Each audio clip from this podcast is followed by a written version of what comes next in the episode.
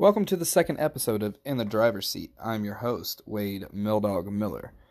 Appreciate you guys for coming back, and uh, the title of this episode is going to be Roll That Billy Goat Roll. You'll understand once you listen. Sit back and enjoy the ride, you filthy animals.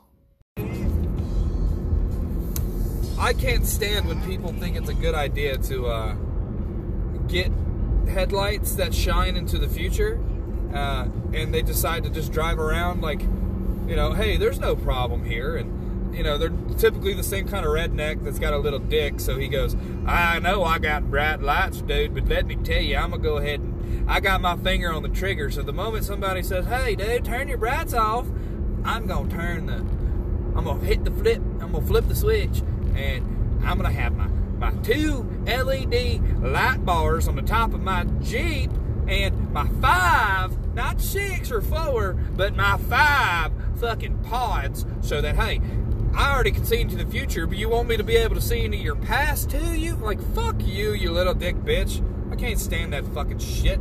There's nothing fucking worse than my eyes.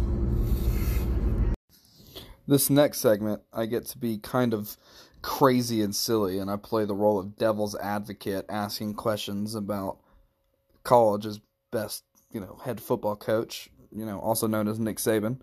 But uh you'll also find out why I named the title of this uh episode Roll That Billy Goat Roll. Enjoy.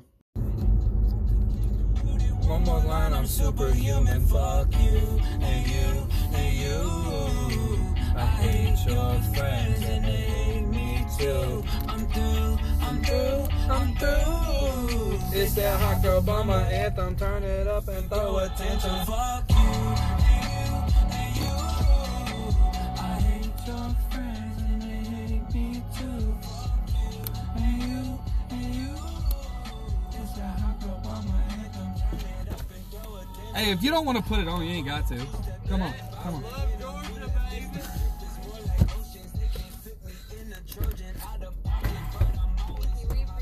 Oh, for sure.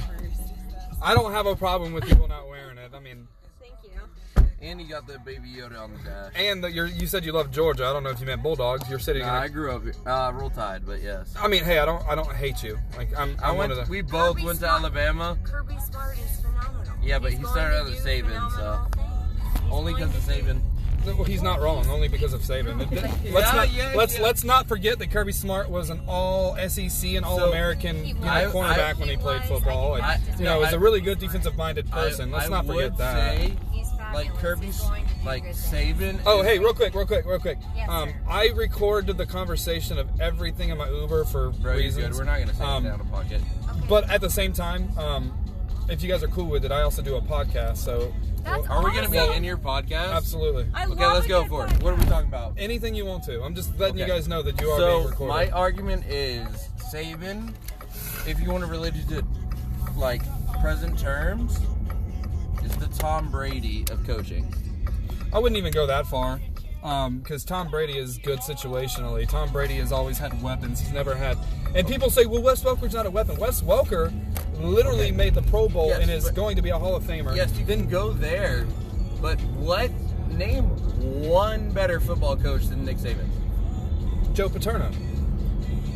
How many? How many uh, championships does he have? Doesn't matter. He was the winningest coach, dude. Okay. If you really judge people off of championships, then Okay. you can't even say that Michael Jordan's the best. You would have to say that. Are you uh, LeBron or MJ? uh, I'm That's MJ all day. There you go. That's Okay. I agree with MJ you. all I day. agree with but you. you, you can't if, if you go off of championships, you can't say that MJ is the best player, and uh, you'd have to say the great Bill Russell. No, you're, Saban you're also damn right. hasn't even been coaching for that long. My freshman year was the second Yeah. year he was ever coaching. And if you want my honest opinion, the best coach in the history Of college? of college football that is a good question. is is Who is your opinion? Like what? what oh definitely think? Nick Saban. I was just talking shit. I'm playing the, the devil's advocate. So I feel the same way. I think Nick Saban's a good coach. I wish his character as a person was better because Uh, no, no, you're- he is, So- he's, well- he- no, no, he's no, no, become You're he's, completely wrong. he's You're become a shithead. Uh, no, Like, no, I completely disagree. He, well, he Most, doesn't- uh, wait, wait, wait, wait, wait. Can I please say my Go for it. Yeah, go, go for it. piece. Say your I'm, piece. I'm a little bit older than you, and I went Go for it, go for it, go for it. His daughter was in my sorority his lack of character is that he genuinely doesn't have the capacity for more of a character. Nick Saban focuses on one thing, and that's what he does. He married his high school sweetheart. He found his passion when he was in high school, and then he focused on that his entire life, and he tried to take it to another went to the Dolphins, and it obviously didn't work because you can't use. the So you're kind saying that because he focuses so much on being the best football coach he can be, he doesn't have the time to focus. They're closed, guys. No, no, I, no, no. We're I, closed. But we are currently closed. Oh my Please visit god. us again during our normal business Okay, we can just go to the other location then. No, I'm no, I'm, I'm, I'm not saying he doesn't have time to focus on I'm other about to disprove both of your arguments, but, But get to your be words out. fair, he, every single day when he goes into the office, salad every day because he feels like if he uses any time to look at a menu, that's it. Okay, so here we go. So, when I was at Alabama, 2016 is when I started. Mm-hmm. 95% of my friends were football players. My best friend, Scott Meyer, was the long snapper. No one, everyone thinks Saban's the guy that yells at his players and everything when he gets pissed off. Not true at all. Oh, I know that. I He goes that. to his locker room and he talks true to these guys. Mhm. The problem with Saban is his his dad always taught him he wasn't good enough. And so he always has this instinct that he's gonna go for the next one. Oh, he got a national championship, great. Oh shit, we're supposed to go that way. Yeah. Go for goes for the next one. Okay.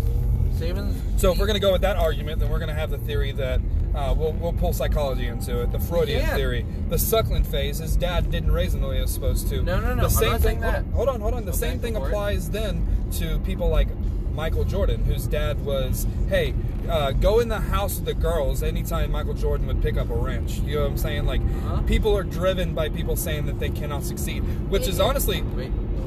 Is this your phone? Is this your phone? Is this somebody else's phone? That's, That's yours. Yeah, that is That's for sure. That's phone. This Oh, is here, yeah. I know, I know who they are. I got Is you. that John's phone? That's John's phone. That's John. Yeah, I just dropped John off. I we know John. That's hilarious. I uh, I, I kind of know John too. It's, Okay. Yeah. But here's what I'm saying. Look at Tiger Woods if you're going to use that theory. Look at Tiger Woods. His dad brought these mistresses and everything around the house. Still one of the best players of all time. Still struggled with that factor of life. Look at Nick Saban. You talk to anyone in his social circle, like close social circle, nothing else he talks about but football. That's because of his But Tiger Upbringing. did that too. Exactly, and look, So he's one of the best. more of or all less, I should rephrase my because once again, I don't believe in anything I'm saying. I like to play devil's advocate. I actually really admire, respect, and love Nick Saban. I think he's a wonderful guy. I just like to talk. that. So what? I just like to- Devil's to- advocate is my- uh, Can so I what- Um, it's a very called it's called in the driver's I, seat. I want to okay in the driver's seat, but I want to know what your devil's advocate is against Saban. Um, He doesn't. You just said that. He Oh well, I mean, if we're gonna if we're gonna get into it, um, I just feel like you can be a winning football coach, focused on everything, like Nick Saban is, but you can also have the side of positivity, change, love, and stuff, and embrace stuff, Like- like, like- Dabo Swinney. That's what I was about to say. Like Yes. Dabo Swinney, in my eyes, Yes. is currently in in college football the best coach, not the winningest, not the, but he I is the best coach Hundred percent agree with you. because he has the character he- the behind him. He The has the he has the drive of always doing the right thing, but he also instills into his players, "Hey, look, we have a job to do, and if you don't do it, guess what? You're not going to play. I Yes. will literally start someone else." I Yes. mean, look at what he did with C.J. Spiller when C.J. Spiller came in. on that point is, I love that, but pragmatic thinking. Look, and Dabo Swinney hasn't been in near long enough Yeah. for this comparison. yeah. But look at where Saban started and where he is. Mm-hmm. So he that aggressive mentality, quote unquote, but he still, I've never seen a coach. He would, Scott Meyer, he was a long snapper, Yeah. talk to his mom and everything. I've never seen a coach care more about what people think about their their players and everything like that. Oh yeah. Dabo Oh, yeah. Swinney's definitely the most positive coach in the league and best coach. Mm-hmm. But Nick Saban is a different breed. Yeah, I so don't think anyone one of the one of the, one of the things with Nick Saban, and this is this is the thing I love about Nick Saban is, um, I don't usually like to plug, you know, the fact that I was in the military because I feel like I talk about it all the time. But uh, How could you not? I know because it, it took up five years of my life. It's At hard least, to it's it's it's hard to not talk about it. But uh, they teach you how to compartmentalize onto the next task. And Right. Nick Right. Saban is the definition of compartmentalization He for is. for the sport of football. is. I just feel like he needs to shut it off all the time. Like No. Nick Saban is the politician that does, goes home and His- talks to his No, no, wife no, and kids So about politics. No, no, no, no, no, no, no, no, no, no, no. So I would I would 100% disagree because you can you say that, it than I can. but no one has more championships than him. that's that's fine. you're- Exactly, doing on- because he's yeah. the best at compartmentalizing. But what I'm saying is like I have a friend who is He's in he, he's in he's in he's in He's he's in what he does. I have a friend who's in politics Okay. and he does not turn politics off. 24/7 That's he what is Saban does, yeah. He's politics. Exactly. That's I feel like Nick Saban needs to learn to kind of, hey, you have like a month where like, yeah, they're working out and yeah, you're formulating plans. But shut the football off a little. Turn it from fucking eleven can't down to do that. five. So I It's the agree, core- it's but it's the Can you it's, let it is me the say grades anything? like Michael Jordan and Nick Saban that do not turn it off, and that's why they're great because they literally that is their life is football, basketball, whatever. That's their life. That's all they think about. When they win the top championship, top championship of their league, that's where they go. Championship. Yeah, whatever. All right. So what were you gonna say real quick? I wanted to Go hear what it. she had to say real fast. Um, so Saban's daughter was a year below me in my sorority, and she came through. My first year at Alabama was Saban's second year coaching. The first year that he had a winning season, and did really well.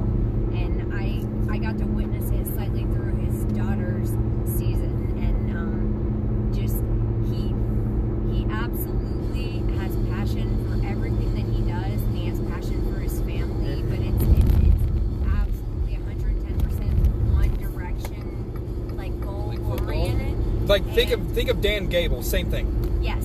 So if if, if you align with what he's going towards, it no, no conflict whatsoever. But if there's even the slightest conflict, he he, he really doesn't have the time or anything to deal with it. I've seen him just like push things aside. Can I and- pause things one second? Can you go through that Jimmy John's up here on the right since Taco Bell was closed? Is it open? If it's open, sure. I think it is. Right? I mean- do you think so? I'm, I'm not sure. Yeah, just take it right here. Yeah. I'm sorry to Well, interrupt. no, yeah. you, Uh, he also has a lake house at Lake Burton. And, it's closed, um, bud. Is it? Yeah. Okay. I'm sorry. You don't have to apologize. Can you stop at this uh, uh one of these gas stations then? RaceTrac's probably gonna have food. I, Yeah. That that QuikTrip never has food. Thank you. I used to work off of this exit. I'm gonna run Did in you and y'all can continue. Yeah. He has a lake house at Lake Burton. That's like his go-to place where he hides and runs away. From And I bet all he does is study film while he's there. Yes. No, he actually gardens. gardens. He- He's he a very throws big his arm gardener. out. Let's go. He lives right across the lake from my family, and he gardens at all times. Like That's he awesome. Out there with with his. So you said you're older than him. How old are you? I'm eight years older than him. So what age does that put you at? I'm 30, and he is eight. I'm 27. It would believe me, I've never dated someone my own age, let alone someone younger than me. We just, it just, it just I don't know, it just, it just made sense. I um, I'm a Georgia fan, but I also uh, oh, what I was gonna say about my car is you're sitting in a car named after Sony Michel. My car's name is Michelle. Are you? Um, that's awesome. Like I, I'm not even exaggerating. I I love. don't believe you are. Um, and then with um, like football coaches and stuff like that. Uh, I actually, um, I'm gonna pause. Hold on, because if I say this, I can get in trouble. Hold on.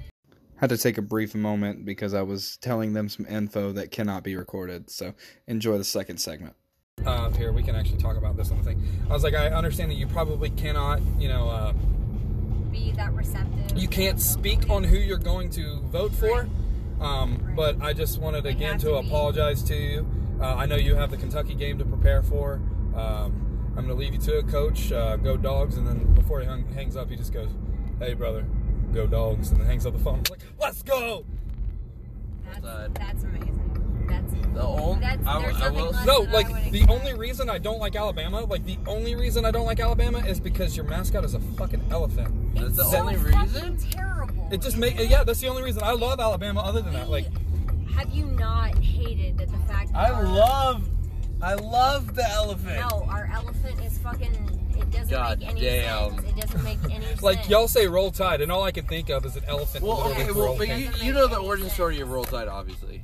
I don't because I, I don't. You I want me know. to tell you? I, I, They could please. hear Okay, okay, wait, the- wait, wait, they wait, could wait, hear wait, the wait, wait, wait, wait. coming So- Where are we going, by the way? Just keep it straight.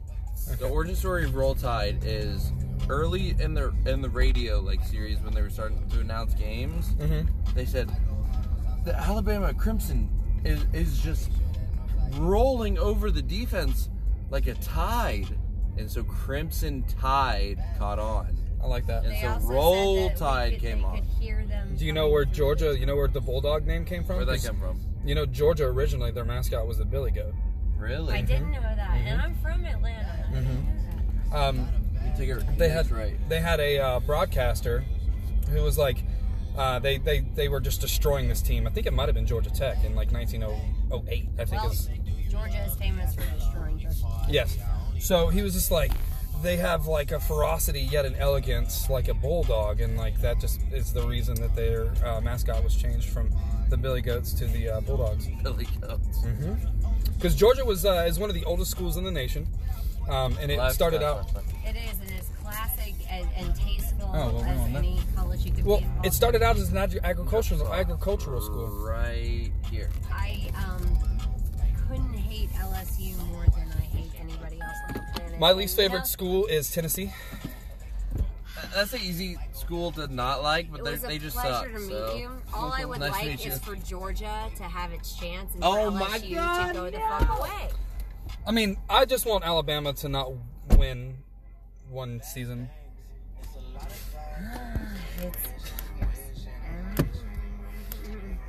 Nick Saban. We do. I mean, I don't know what else to. You guys be safe. You be safe too. Thank you. being a driver, sometimes you get a brief stint or an extended stint where you're waiting for somebody to, to need a, a ride and request a pickup. And in that moment, I was like, you know what? I'm going to fill the void of silence with the thoughts that come to mind about certain music. I'd like to take a moment and discuss uh, certain things like music. Um, a lot of people tend to, you know, stick to certain things and certain artists, and uh, for me, it's it's about like a feel to the music as well as the meaning behind the words. Um, like you can have a song that has the best words, best lyrics, um, and I mean just lyrically it's beautiful. But if there's not a a solid rhythm and like a beat to it that's catchy, or at least something that is, you know, meaningful to keep you there, then I don't want I don't want to listen to it. Like to me, it's a, it's a waste of uh, it's a waste of my time. So um, there's certain songs that you like I could pinpoint that like you um, you tend to enjoy more than most.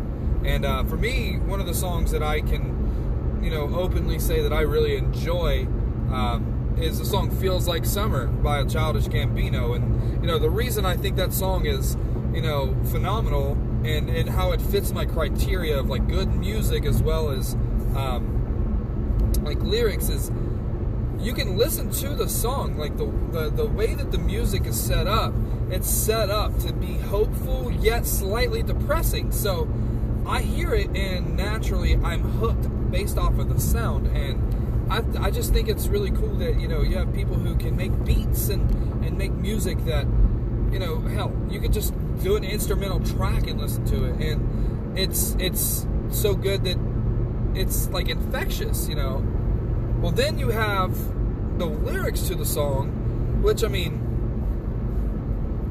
it's centered around, you know, wanting the world to be a better place. And, you know, he talks about in the song, like, I mean, he alludes to stuff. He doesn't necessarily bring stuff up, but I mean, he alludes to like 5G and you know how they that it was linked to like killing bees, bees and birds, and uh, talking about how the the planet's getting warmer and you know like parents, you know, trying to rush their kids into life versus being in the moment. I mean, when you when you have the duo of you know lyric and, and, and music, then you create something bigger than just a normal song. I mean, that's one thing that you know people like Childish Gambino really uh, expound on is he's like, I'm not just a musician. I'm also a stand-up comedian. I'm an actor. I'm a freaking comedic writer. He's like, but in, I'm also a storyteller. So, in a lot of his music, he tried to he tries to break the mold, and you know, he goes from rap to you know R&B to funk um, to pop, and I mean, he tells a story. I mean, for crying out loud, if you look at the album, because the internet. Um, it's not just an album, it's also accompanied with a playwright, and it follows a story known for a guy known as, I think it's The Boy. And I mean, yes, it's Donald Glover in the playwright, but at the same time, it's not his story, it's just a story about stuff. And I've never actually seen the playwright. I've never seen the foot, the footage. Uh, I've never, I've never witnessed it myself. But I've done enough research into it, into his music, to to know that you know he has a lot of influence based off of what he's experienced in life and growing up. I mean, if you listen to his first album, uh, I believe it's Camp. Um, he discusses what it's like to be, you know, a, a young black kid in his family and just be a young black kid in America. And I mean, uh, I think the song Outside really is a testament to him preaching about the things that he witnessed. He talks about he wakes up in between his mom, uh, his aunt and mom playing with the Land Before Time kids from Pizza Hut. I mean, like just the way that he has his stuff set up, it's like, okay, you have a story to tell, and he puts his everything into just about everything he does, and when you have that, you transcend you transcend music, uh, and you you go to a completely different place, and I just love, admire, respect what he brings to the table. You know, you have other musicians that do a similar thing, uh, like John Mayer. A lot of people, you know, rag and you know talk shit about John Mayer, but say what you will, the motherfucker can shred. That dude is one of the best guitarists to ever live. He's received like uh, praise from people who are supposed to like people who have been deemed as like the best guitarist alive are like no john mayer is the best guitarist alive. And it's absolutely maddening that people you know just don't respect the guy. I mean yeah for a long for a long time there he uh he would open his mouth and insert foot but i mean such is the life of a young man who is famous and you know can seduce a girl by playing a song. I mean it just happens like that you know but I was uh, I was I was driving someone the other day, and I told him I was like, people talk about depression and, and all that, and um, you can see when somebody's writing about what's going on in their life. And for the album Room for Squares, John, you know, he talks about like uh, why Georgia, and he brings up like how he goes to his place, he rents a room and fills the space with wood and places to make it feel like home, and it it hits you a little bit. And I don't feel like he ever really changed that mold. I think that's one of the reasons he was so successful. Successful is because he doesn't just you know write a, a powerful ballad. The music is good as well as the lyrics, and it, he expounds on it more and more. And then you have the album Battle Studies, and he talked the song Heartbreak Warfare. Uh, it's just wonderful. If you really sit down and you listen to it, the the, the music is is really good. Um, in the album Continuum, he had. Uh, Gravity. And one of my favorite quotes from any song ever is Gravity, stay the hell away from me. Gravity has taken better men than me. How can that be? And it's it's crazy to think that like at that moment when he was writing those lyrics, John was in a dark spot. But he said, I don't care if I'm in a dark spot because I know that I'm going to get through it because who am I? Greater people have failed with much less than what I have. He's like, I'm going to continue to succeed. I'm going to be me. And when you put that into your music, it makes music almost perfect. And, you know, you get that a lot with uh, country music. Well, old country music. We're not going to get into, you know, new country music, what I call stadium country. Um, but, I mean, you get that with, uh, like, hip hop and, and rap. I mean, music is in my opinion, the weight of someone's soul. It's not. You can judge a lot about someone by the music that they listen to, and if somebody just says, "Oh, I don't really care uh, about music," like I'm, you can play whatever, but they don't have any passion towards it, they're obviously they they, they, they don't they don't have that connection with it. But then you have the people like myself who I would rather be blind than deaf because without music, I feel like I have no purpose in life. Like I have, I can say without a shadow of doubt. Let's go. I can say without a shadow of doubt in my mind that music has saved my life multiple times on multiple occasions and you just don't get that with in my in my eyes with a lot of other things. I mean, occasionally you can capture it in a movie, but the way movies are set up now are just they're, they're centered around can you be comedic? Can you have enough perfect drama? Can you tug on people's heartstrings? I mean, they all follow the same format. They all follow the now what I call the Marvel format because Marvel took a movie that like Iron Man and he made it funny, he made it serious, he made it dark, he made it light. I, I, I Marvel has changed the film industry forever. Like they have set standards for movies that I, I think will never change. So for movies, it's really hard to pinpoint someone's emotion. And with music, it's like the gateway to that person's soul. You know, like I think that back back on you know Childish Gambino and Donald Glover,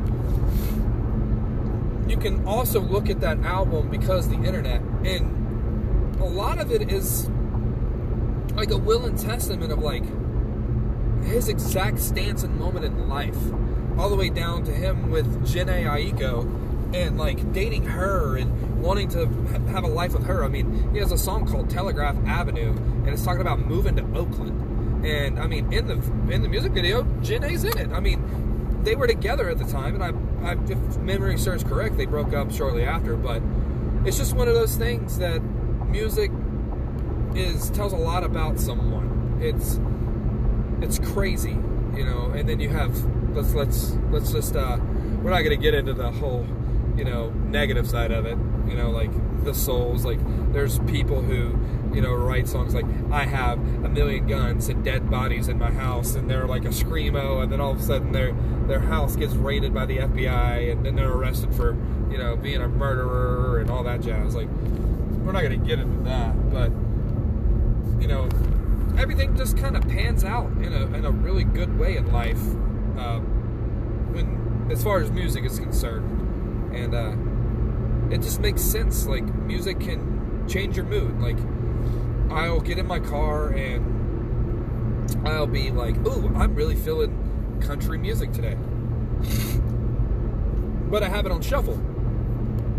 So what i do is I'll hit the next song because it's not a country song, and then I'll hear a song like "Bigger Than Me" by The Game, and then all of a sudden my whole mentality changes. Fuck, fuck country music. I'm about rap, and I'm about angry rap, and I just want to rap, and I just want to like, I want to be angry while I listen to the music, but not mad as far as like my true emotions. But it's kind of like a, uh, it's like a hype man. It changes your mood. It gets you going, you know, and. Uh, I respect and admire people who have the ability to do that with their music, and those are the, the testaments of true artists. Uh, well, I mean, I'm about to pick someone else up, so I mean, we're gonna go ahead and end this little segment. But uh, for the most part, you know, you guys are getting a, a front row seat into the mind of, you know, Wade Miller. So I uh, I am crazy, but I'd rather be crazy than normal. I can tell you that.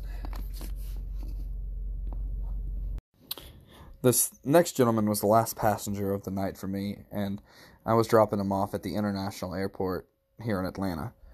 And we had a really good conversation. It lasted almost an hour.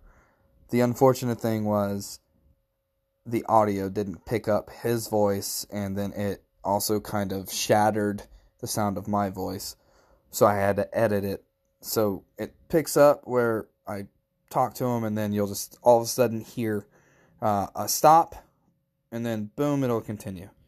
Enjoy.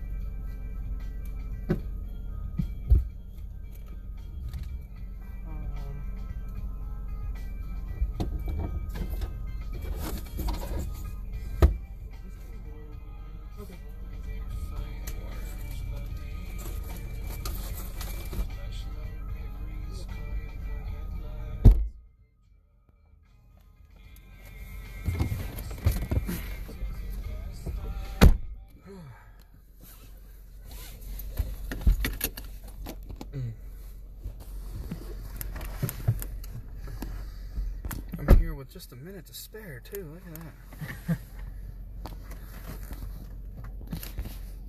Alrighty. So how you doing, bud? Uh, yeah, good, good. Just a little. Um, well, I didn't get uh, no sleep, so Yeah, that's usually how it is before a flight. yeah. We're going to the international, right? Yes. Okay. So where are you going? Uh, Mexico. Okay. Yeah. That's what's up. Um, just to let you know, I record everything that happens in this car. I have video and audio. Um, the video is always deleted. It, it's on a loop, so every 10 minutes it'll just reset. Um, I record, uh, I do a podcast in my car. Okay. Um, if you're cool with it, we can keep going. If not, let me know. But it's just us talking. It's me getting to know my writers, and then I just post it. So okay. That's fine. What's the name of your podcast? It's uh in the driver's seat, and uh, it's uh, I started it yesterday. I have a couple of friends who were pushing me to uh, kind of do it, and they were giving me ideas behind it, and I was like, I'll just try it, and it was pretty successful yesterday. Like uh, the audio was really nice, and I was like, I'll I'll, I'll do it. I'll uh, I'll I'll go ahead and post that. I mean, it's even on Spotify, and uh, I went ahead and posted it, and. Uh, then I was like, uh, I didn't want to drive today, but uh, part of me was just like, you know what, I kind of want to go back and sit down and drive and talk to interesting people again. Here is that moment where it stops because of the audio issues I had with, you know, him being extremely quiet. And we pick up, we're discussing, you know, Donald Trump and how he's a polarizing figure, if anything else and he's like been the most polarizing figure in politics in the history of politics. The positive that you can take away from Donald Trump is Donald Trump showed the um, he, everyone knew that politicians and politics is a field of corruption. Everyone knew. Donald Trump sh- brought he literally brought that he brought a spotlight, showed everybody, and he ju- showed just how far the gap between you know conservatives and liberals are. So Donald Trump was he a great president fiscally? He did really he did wonders, you know, for the economy. Was he a good person for social uh, issues in America? No. And the reason that Donald Trump did not get reelected, and I quote, he should have wore a mask. He should have he should have not downplayed the coronavirus. And there's a difference between downplaying it for you know, like, hey, keep calm, keep calm. And then there's a, a difference between him saying, this ain't shit. Um, I don't care what you say, don't wear your mask. There's a difference. And if Donald Trump would have done that, he would have got more than 50% of the vote because a lot of people I know like the guy. A lot of people I know like the guy. And they don't necessarily like him as a person, but they liked what he stood for as a president, as far as like fiscally, as far as like trying to get the economy back on track. Because um, one thing that I know a lot of people vote Republican and conservative for isn't for their ideals. It isn't because they're pro life. It isn't because of that. It's because um, they believe that the Republican side, and traditionally speaking, and throughout history, the Republican and conservative side has always leaned towards tax cuts, you know, more freedom for, you know, your jobs and less uh, red tape. And I think that's a, a reason why a lot of people liked Donald Trump is because he was always saying this, this, this, this, and this. And I mean, we talk about his track record, like you said earlier. He has how many bankruptcies? Not a big deal. There's a difference between personal bankruptcy and business bankruptcy. And a lot of people just hear the word bankruptcy and thinks that, think it's bad. Donald Trump has, I think, 11 business bankruptcies, and all of his businesses that were bankrupt are all exceptionally successful now. It's just you hear topics, and like I was saying, propaganda. You hear these topics, and you find all these things. Like people talk so much crap about Joe Biden, I know people who know him personally and say he is a wonderful guy to be around, that he is super awesome. And then you have the media portraying him as this this uh, pseudo Nazi, um, you know, um, crazy person, um, and that all he cares about is um, shutting the country down, uh, taking your money. And I'm like, guys, like he's, come on, like stop worrying about what like they worry about the wrong things and they think about the wrong topics and that's the problem with the propaganda and the media it polarizes everything that happens and it becomes such a big deal that even the smaller things become argument points that people fight and kill each other over Yeah.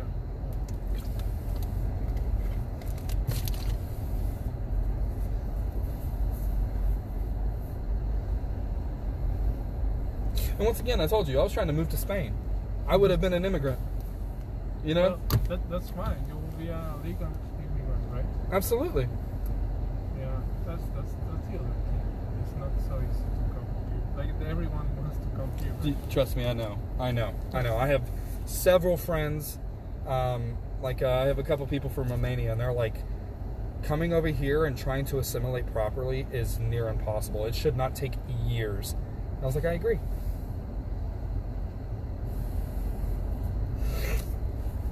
You can smell the magnesium. What's what's that for? Uh, there's an accident up here. Those are flares. Magnesium has a specific smell, and you can smell it.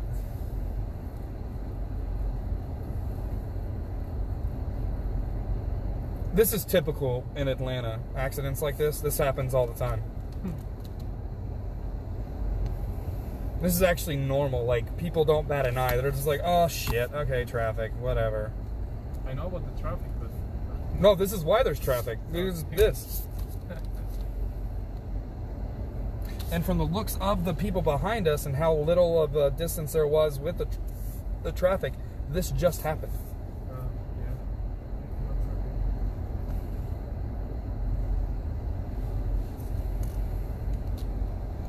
yeah. And one of these buttheads is going to let me over. I don't care what they say. I know how to do this.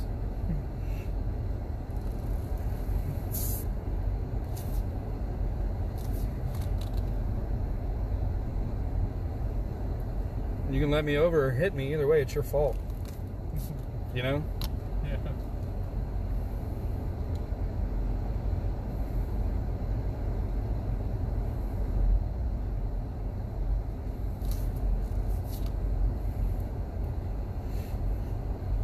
So how long you been living? I've been in uh, Georgia my entire, almost my entire life. I, uh, I was born uh, in Snellville, and then I moved all throughout Georgia, and then I joined the military at 19, um, and I was in the military for a few years, and I lived in Chicago, Virginia, and Florida, and then I did two full deployments, and then part of another deployment, and I traveled to countless countries. And how was that? Uh, awesome enough for me to want to move to another country. So that's why you travel a lot, you know? Mhm. Or, or were you also traveling yourself? Um, no, I was gonna travel last year. Uh, I was gonna go to Dublin, Ireland, um, just to go to Dublin because you know why not? That was one of the countries I didn't visit when I was in the military. So I was like, why not? Uh, and then COVID hit, and then I got a refund on my ticket. And, you know, it was just one of those terrible situations that took place at the most inopportune time.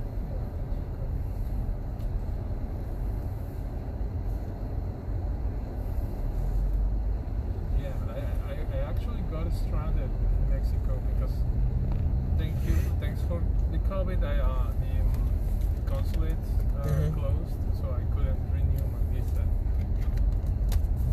So That's not cool at all. no, but no, but what I mean, what else can you do, right? Yeah.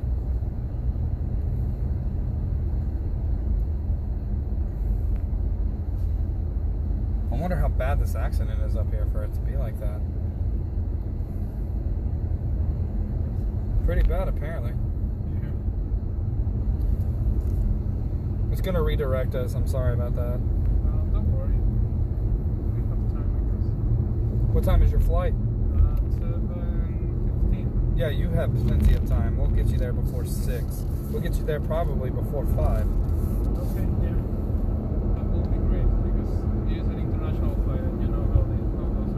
Oh yeah. I've really enjoyed your conversation, man. You've been really awesome. Uh, thank you, man. I hope uh, this uh, gets you some views, right? Some, I'm not really concerned about that. I just I want to have something that I can listen back to and critique what I have to say as well. You know, you know, there's there's nothing better in life than you know trying to better yourself. And I post this and I listen to it and I'm like, next time I can probably say that versus that, or you know. I like what he said because in the moment you don't always hear what's said, and when you listen to it again, you're like, "Oh, they said that. Okay, that's cool." And then it gives you a different idea and like a, a more broad spectrum to, to think about the things that have taken place. Yeah, I, I never saw it like that. I, like I have never uh, taped myself and then uh, listened to what I what I just said. Like, uh, but I get your point. I uh, I used to hate the sound of my voice. Um, I used to record myself a lot when I was in high school. Um, like my older brother or my younger brother and I would goof off, and I had my little MP3 player that I could record, and I would record like stupid ass conversations we'd have just to hear how bad I sound. And then uh, somewhere in the last couple of years, I, I started listening to myself on recordings, and you know, uh, during like certain segments of you know like gaming that I would clip, and I'd hear myself, and I'd be like, oh, I don't sound that bad. Okay. You start to get used to it, right? Yeah, yeah, yeah. That, and I think I finally started accepting who I was as a person. You know, a lot of people will say that's like cheesy and all that, but at the same time, you know, uh, I don't care if they think it's cheesy. I'm trying to be the best version of me possible. Yeah, that's uh, very. Uh, I, I don't know what to what to say to to that kind of ideas. Uh, I, I can't even say it's really my idea. It uh it comes from uh, one of my favorite comedians. Um, I, I I love comedy. It's I when I go home, I watch comedy TV shows or I'll watch like a like comedy like as in stand up. Um, I love comedy. Um, so what I what I'll do is I'll I listen to what he and his name's Joe Rogan. Um, he said that he would record himself do a, a bit or a stand up uh, and say like, "Oh man, I should say that. I could take this route instead of that." And he's like, "There's nothing more humbling than critiquing what you say." So I was like, "I'm gonna start doing that because, in my opinion, that is the best way to grow as a person. Is look at yourself. You know, obviously surround yourself with successful people and with people of good-hearted, you know, intentions and kind nature. Always do that, but at the same time, you can't always try to be someone else. You have to focus on you too." yeah, I'm, I, I guess uh, what I'm saying is that is uh, the mere concepts of good and bad uh, and kind. Um, it's uh, it's it's starting to kind of uh, get mixed up in my It's head. yeah, it's it, it's not black and white like like we were told growing up. Yeah, yeah, yeah. So I, I. Like the idea of being a good person, you know, like I'll give the shirt off my back to someone who, in your opinion at that moment, deserves it, but you don't know their story. So let's say you're at a gas station and a guy asks you for change, he looks homeless, and you sit there and go, "I'm not giving you change, dude. You're gonna get alcohol with it." But at the same time, that guy could be a successful person who car just broke down. His cell phone, um, you know, he dropped and broke his cell phone, and his uh, his bank account is shut off. He could just be having a bad moment.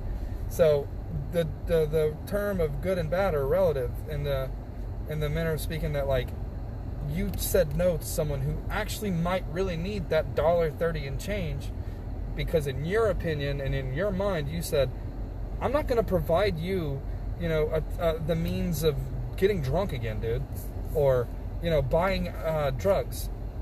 So i learned that lesson in virginia. I had a guy come up to me and ask me for change and i was just like i'm not i don't support homeless people like that dude. Like i just i'm not to buy into your addiction. And the guy comes up to me he goes i'm not homeless. He's like i have a job. I just don't have a, a car because it's in the shop and he's like my bank just like literally the example I gave you it's like my bank flagged my account for fraud so I just needed a dollar thirty so I could buy some coffee And then I looked at him. I was like, okay, well, I'll buy you some coffee then. And he's like, dude, thank you. Like, and that's exactly how the conversation went down. Hmm, Yeah, well, that, that that's that's much better than giving away money. No, absolutely, absolutely, I agree. Like- I'll buy stuff for people at gas stations. Like I've I've had multiple people come up to me homeless and be like, "Hey, look, can I get some change?" And I was like, "Absolutely not. Would you like a drink or meal?" And they're like, "Yeah, absolutely. I'll do that for anybody in a heartbeat." There's a difference with that. I'm not just going to give someone money because they tell me they're homeless. You know? Yeah, yeah. I, I had a friend, uh, the, some homeless, I don't know, with a child uh, reached to him. We were on a Walmart, and she was like, "Hey, I need uh, to buy some uh, diapers. I need to buy some uh, food for my child. And, you know, the uh, the milk and powder." Mm-hmm. Um, and he was like, okay, okay, I can, I can buy you that, no, no problem. So what he did is that he bought the things, and then uh, this child that was this, this, this little girl that was with him, that with her, sorry. Um, when the ticket came out of the machine, uh, she instantly took it and threw it away uh, at a, at a, ca- at a, at a trash can. So when we got out of there, like he got mad, and I was like, "Why, why did you get mad?" But uh, he, he was like, uh, "Well, what I think the girl did is that he kept the uh, the ticket so that he could return the things And get the money. Yep. And I was like, "Oh, okay, I get it." I um I got played for a fool one time in Florida. Um, what happened was I uh, I was we were in the city of Jacksonville. It was uh, around the same time of the Georgia Florida game, and we had gone down to the landing to go to a uh, a country line dancing bar. And this really well dressed guy comes up to me, and he's like, "Hey man, uh, I don't ever ask this question." Uh, he's like, and I mean, he was like in a in a like a, a sports coat, you know, like he was dressed nice. Like the guy didn't look homeless. He was homeless, but he didn't look it, and like he presented himself, you know, better than and different than any other person that had approached me before. He's like, I got arrested for DUI last night. I need twenty dollars uh, to get a taxi. You know, can you uh, can you? And I was like, yeah, dude, here, here's twenty bucks.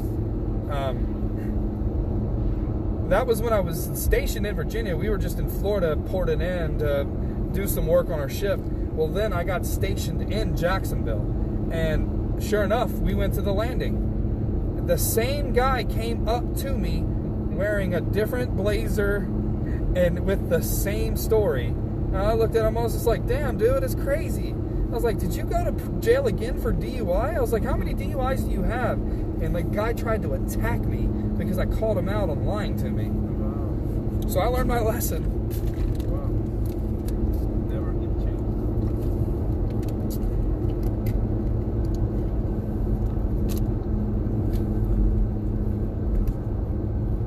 What's even crazier is the day that I gave him the, the $20 bill, I lost my wallet in Jacksonville. Mm-hmm. And I had $460 cash in my wallet. So I was like, oh shit, you know, I had to get my new military ID, I had to get the whole thing. And when we pulled back in Port Virginia, I got my plane ticket and flew home to Georgia to come and see my family while I was on leave. And my parents go, hey, your wallet was sent here. And inside the wallet, I had $520. So whoever picked my wallet up, not only did they send my wallet with the contents of everything in it, they gave me an additional $60. I was like, what? It was one of the coolest things. Yeah, I bet, I bet, I bet. That's what I'm saying. Like, I don't think humanity is inherently bad. I think they're inherently good. Yeah, yeah, that, that, that reminds me a lot of uh, um, these uh, kind of joke videos. I don't remember the name of the channel, but it is on YouTube. And he, uh, basically what he does is, He drops a wad of cash. uh, I don't really know, I don't, I don't remember. He does that. I think he is the same guy. But what the the the, joke, the, uh, the one that I saw is that he puts uh, a bag in uh, near some um, I needs need someone that is uh, sitting with me, within him. Um, um, he leaves, and then they open the bag, and the bag explodes with something, um, something like cream or something like that. Now, what I was, uh, what I was reading is that uh, those people that fell for it uh, were homeless guys. So, I guess in their desperation, they were looking for something to eat or something to get out of that Yeah. uh, kind of. Uh, I uh, I've seen multiple videos very similar to the one you're talking about, and it'll be somebody who uh, he'll drop his wallet, and inside of his wallet he'll have like twenty one hundred dollars cash, and there'll be someone filming it, watching the reaction, and um, to anybody who hands goes, "Hey, dude, you dropped your wallet," he gives them the twenty one hundred dollars. He's like, "Hey, you're an honest person. Here's money." You know, obviously these people have a lot of money, so they don't care about giving their cash away. Um, the people who uh, who don't lie about it, he goes, "Oh, by the way, uh, we're doing a social experiment. You failed, and if you don't give it back, we'll press charges." And they give it back. Like it's just like, I I I don't agree with showing people videos of people doing that crap, but you know, for the people that do, you know, hey, dude, you dropped your wallet. To me, that is the part that speaks leaps and bounds. I think that's awesome. Like my mom she raised me um, very um, specific about that kind of thing too. Uh, she set up a scenario where uh, my grandmother dropped a $20 bill in a grocery store and i picked it up and handed it to her and my grandmother was like you can keep it. That was a test. And i was like really? So from like then on i have that reward system programmed in my brain to give everybody their stuff back not and I mean as I've gotten older I don't do it for a reward but as a kid you get positive reinforcement for doing the right thing. So every time I gave it uh, gave somebody something that they had dropped or returned something I always anticipated a reward. But as you get older you start to realize that the reward is being a good person and doing the right thing because you never know if that person needs it more than you yeah, it's it's um, the classic uh, the classic reward system for doing the right thing. that Mhm. They always do in cartoons. Like I remember uh, there was one episode of Recess.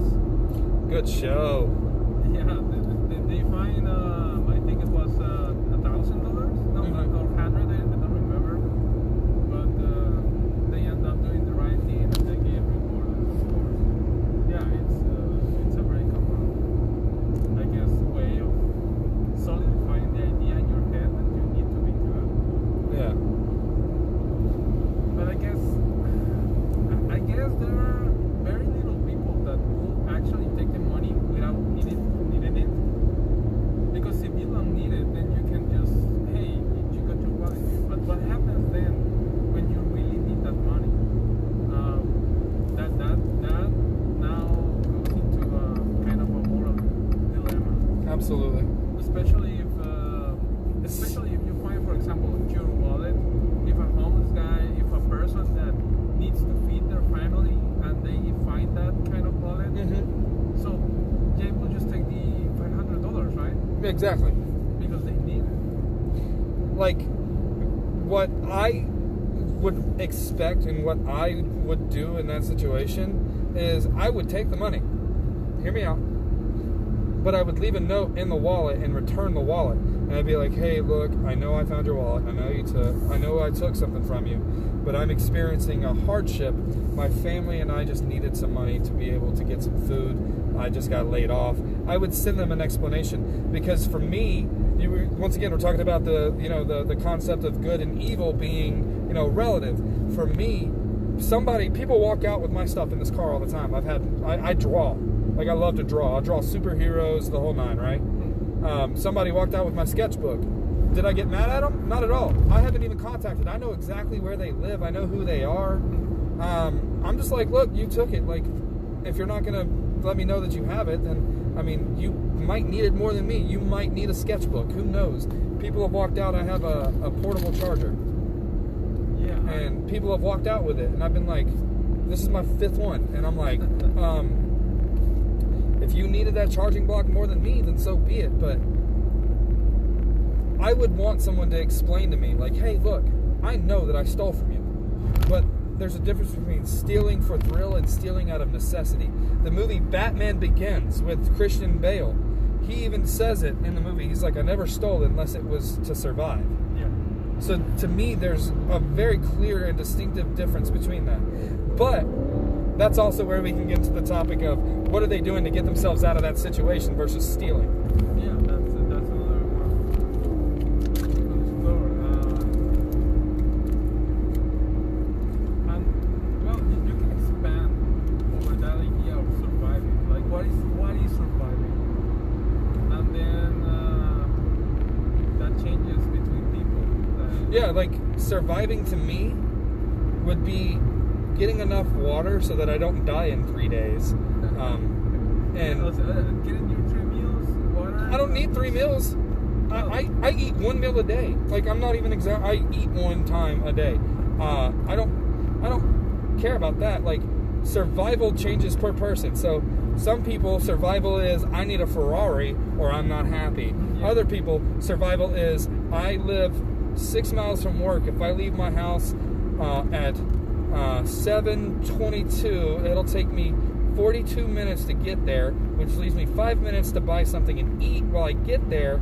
You get what I'm saying? Like surviving changes per person. So yeah, we absolutely could expand on that. Yeah, that's that's the problem, right? It's all a construct. hmm Absolutely. And then in some ways, good and evil are absolutely black and white. Yeah. Like shooting somebody because you think it's fun and killing people because you just want to kill people. That is the part of humanity that is inherently evil, but there's also like just genuine kindness, just like, hey man, I don't need it, take it, you know? Yeah. Yeah. Uh, and today I saw a video that was uh, it was really hard to watch. Uh, it, it is about a, a couple, I think in Pen- Pennsylvania, Pennsylvania that uh, a guy shot uh, a wife and a husband just because they were throwing snow to his yard and because they were also being mean to him, like calling calling him names and, and stuff. But he shot them, and, and that was it. And I was like, why? First I was like, why am I watching this video? And Yeah. then I was like, what is going on with this guy? Like, why? How? How come? How do you escalate a situation to have someone killed just because they annoy you? Where is that? Is that the airport? Yeah, the airport's right there.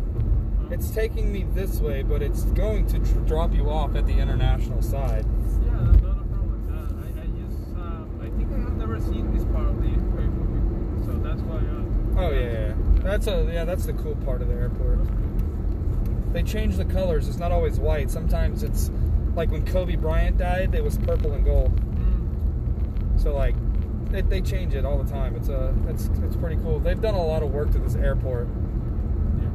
yeah. I um when I flew home in 2016 uh, when I got out of the out of the Navy, I left this airport right, and it was the last time I'd looked at this airport until I started driving for Uber. And the very first time I came to the airport, I got so lost because they had changed so much.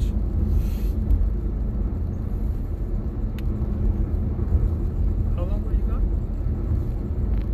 What do you mean? Yeah. How, how, how, long, how long were you uh, serving? Uh, almost five years. Nine years. No, just five. Oh. I wanted to do more, but it happens. So why is this taking me to the south terminal? This makes no sense. This is uh, not correct. Um, are you what what carrier are you flying with? Uh, United. Yeah, we're gonna have to go to the international side. I was wondering why it told me to get off of this exit. This is wrong. Um, I'm gonna end it when we get up here, and then I'm gonna take you to the real spot. Okay. Yeah. Maybe I. Uh, No, like if you look at it, it's telling you Hartsfield Jackson International Airport. So it's just taking you to the wrong spot. So if you're going international, then it's not right here. Well, I'm gonna go ahead and end our recording as well. That was uh 54. Well, guys, that'll do it for this second episode of In the Driver's Seat. Once again, I am your host, Wade Milldog Miller. I'm glad you sat back and enjoy the ride. Now, get some rest, you filthy animal.